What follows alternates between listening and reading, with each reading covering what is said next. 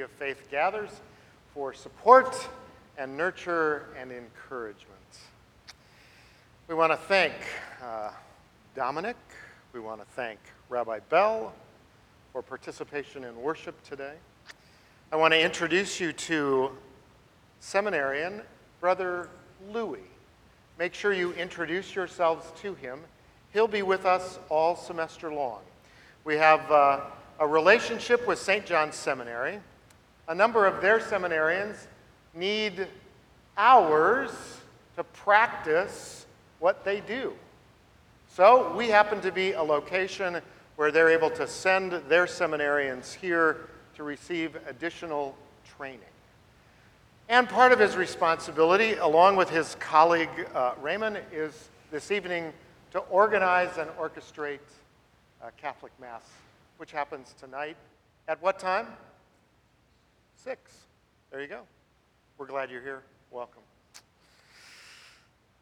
I would like you to take note in your bulletin on the back page for a special notice of a first ever Peace Heroes Walk this Sunday, commencing at 2 p.m. And I believe it's beginning over at the Lundring.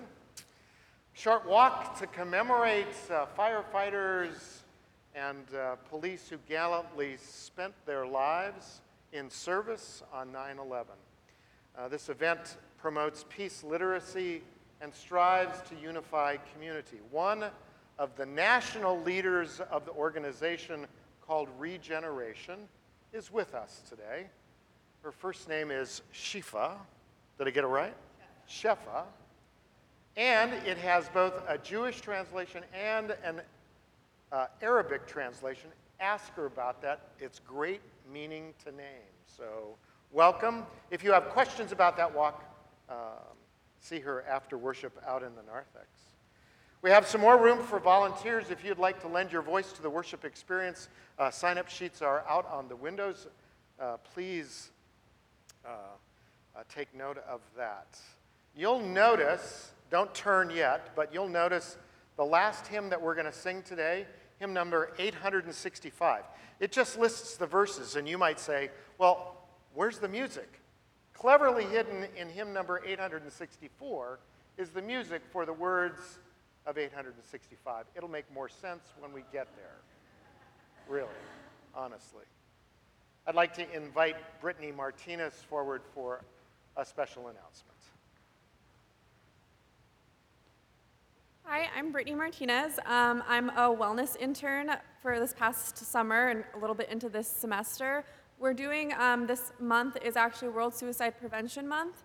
Um, for Wellness's first big program to kick off the semester, we're doing uh, self care kits and more information on self care and mental health awareness in Kingsman Park. Um, so, all of Student Life staff is currently there right now, um, and they're there until 2, I believe, tonight. So, or today. So, I'd encourage everyone to go visit it and get some more information and make a self care kit. So, thank you. Thank you, Brittany. Please stand for our opening invocation, followed by our opening hymn. People of God, together, together we gather this day to be known and loved. We gather to bring our concerns, our joys, and our blessings. We are gathered. Blessed are you in the name of God. Amen. Holy God, who knits together a family as widespread as the constellations of the heavens above. We give you thanks for gathering us to be your family here in this place, among these times, alongside these people, where we are known and loved. Amen. The theme of University Chapel is to be known and loved. These are powerful and inspiring words, yet at times were also a source of strife and suffering. The three Abrahamic faiths, Judaism, Christianity, and Islam, define the relationship between them as brotherly on better days, and in terms of sibling rivalry on worse. If we are all children of the same God, What are we fighting for? The obvious answer is to be the favorite child, to be the one, and maybe the only one, who has monopoly on divine fatherly love, and thus the authority on truth. The psychoanalyst Erik Erikson articulated a theory about the eight stages of healthy psychological development of an individual and showed that the need to be loved is embedded in our psychological disposition. In his theory, parental love and care is the first, most basic step of healthy development. Most of us master this stage successfully, understanding that parental love is not a zero sum game. What I mean, if dad loves me, that doesn't mean that he does not love you. However, as most of us who have siblings or more than one child know, sibling competition and grievances may go for years and years. No matter how old people are, all want to be the loved child. Since monotheistic religions are about people in relationship with God, the concept of parental love and sibling relationship can be, can be implied, applied. Interestingly enough, all the stories in the book of Genesis are about sibling competition for fatherly love.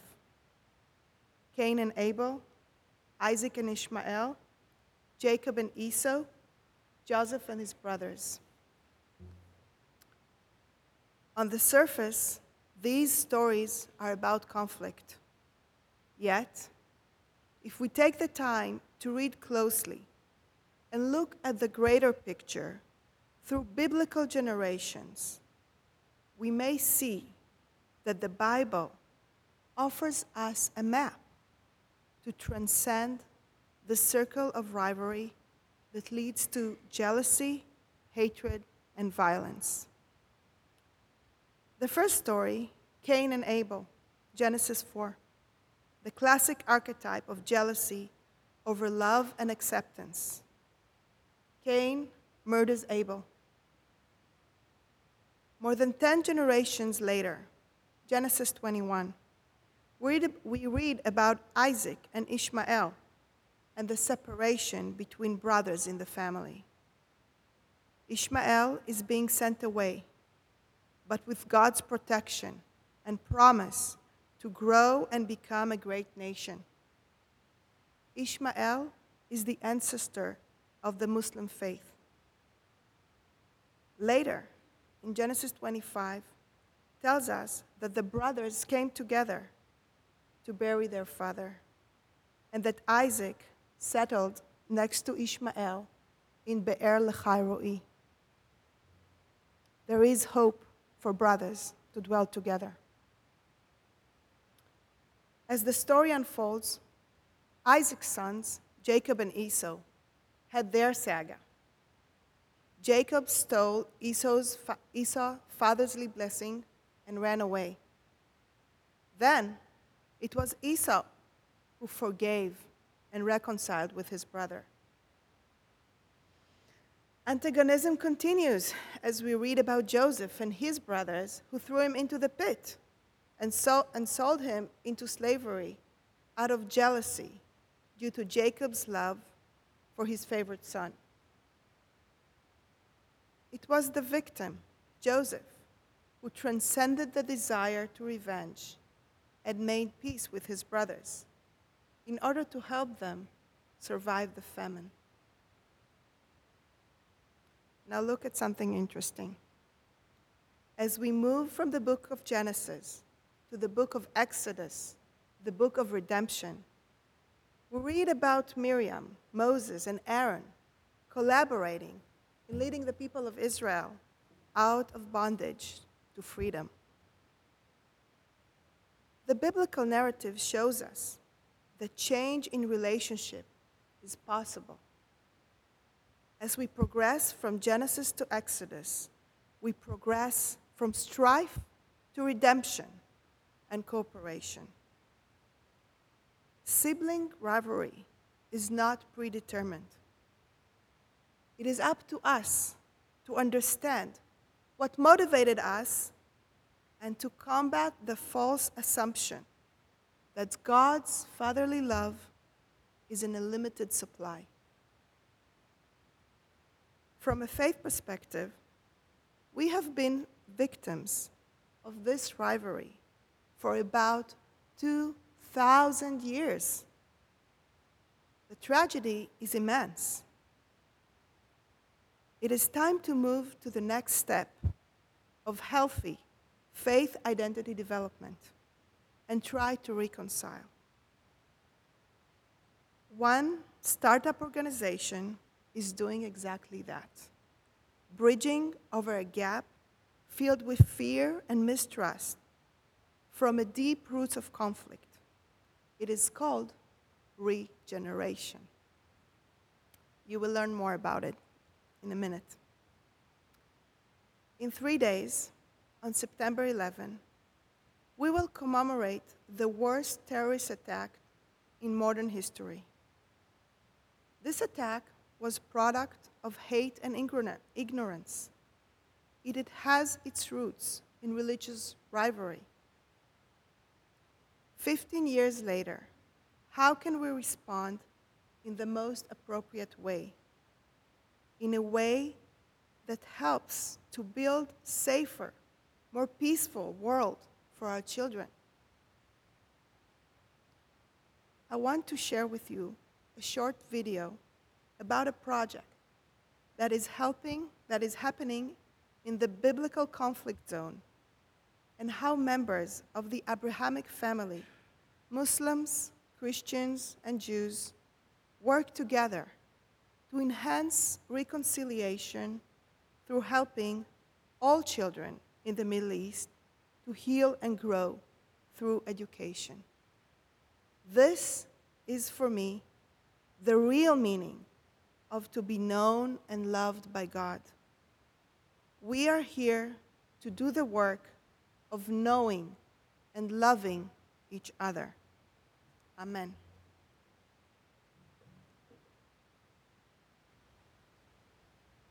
Please stand.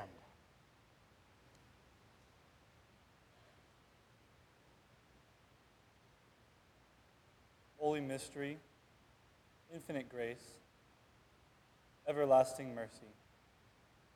We join our prayers and are bold to ask that you bring us to a place where all the misery of the world is eradicated, where understanding will triumph over ignorance, that generosity will lead the way past indifference, where trust will do away with contempt, and truth will be the shining light over all things false. Amen. People of God, known and loved, be light, be hope, be joy, be grace, this day and always. Amen. As you are all aware, our community is filled with lots of great joy, and there are moments of deep heartache. Two announcements. Yesterday, Rabbi Bell learned that her grandmother has died, so tomorrow she hops on a plane to Israel. Go with our peace. And we are mindful of the death of Evan Carthen, so that today, as we conclude worship, you're invited to sit as long as you wish, and if you desire, to also come light a candle, place it on the table uh, as a sign of remembering, of caring, and of community. God's peace be with us all.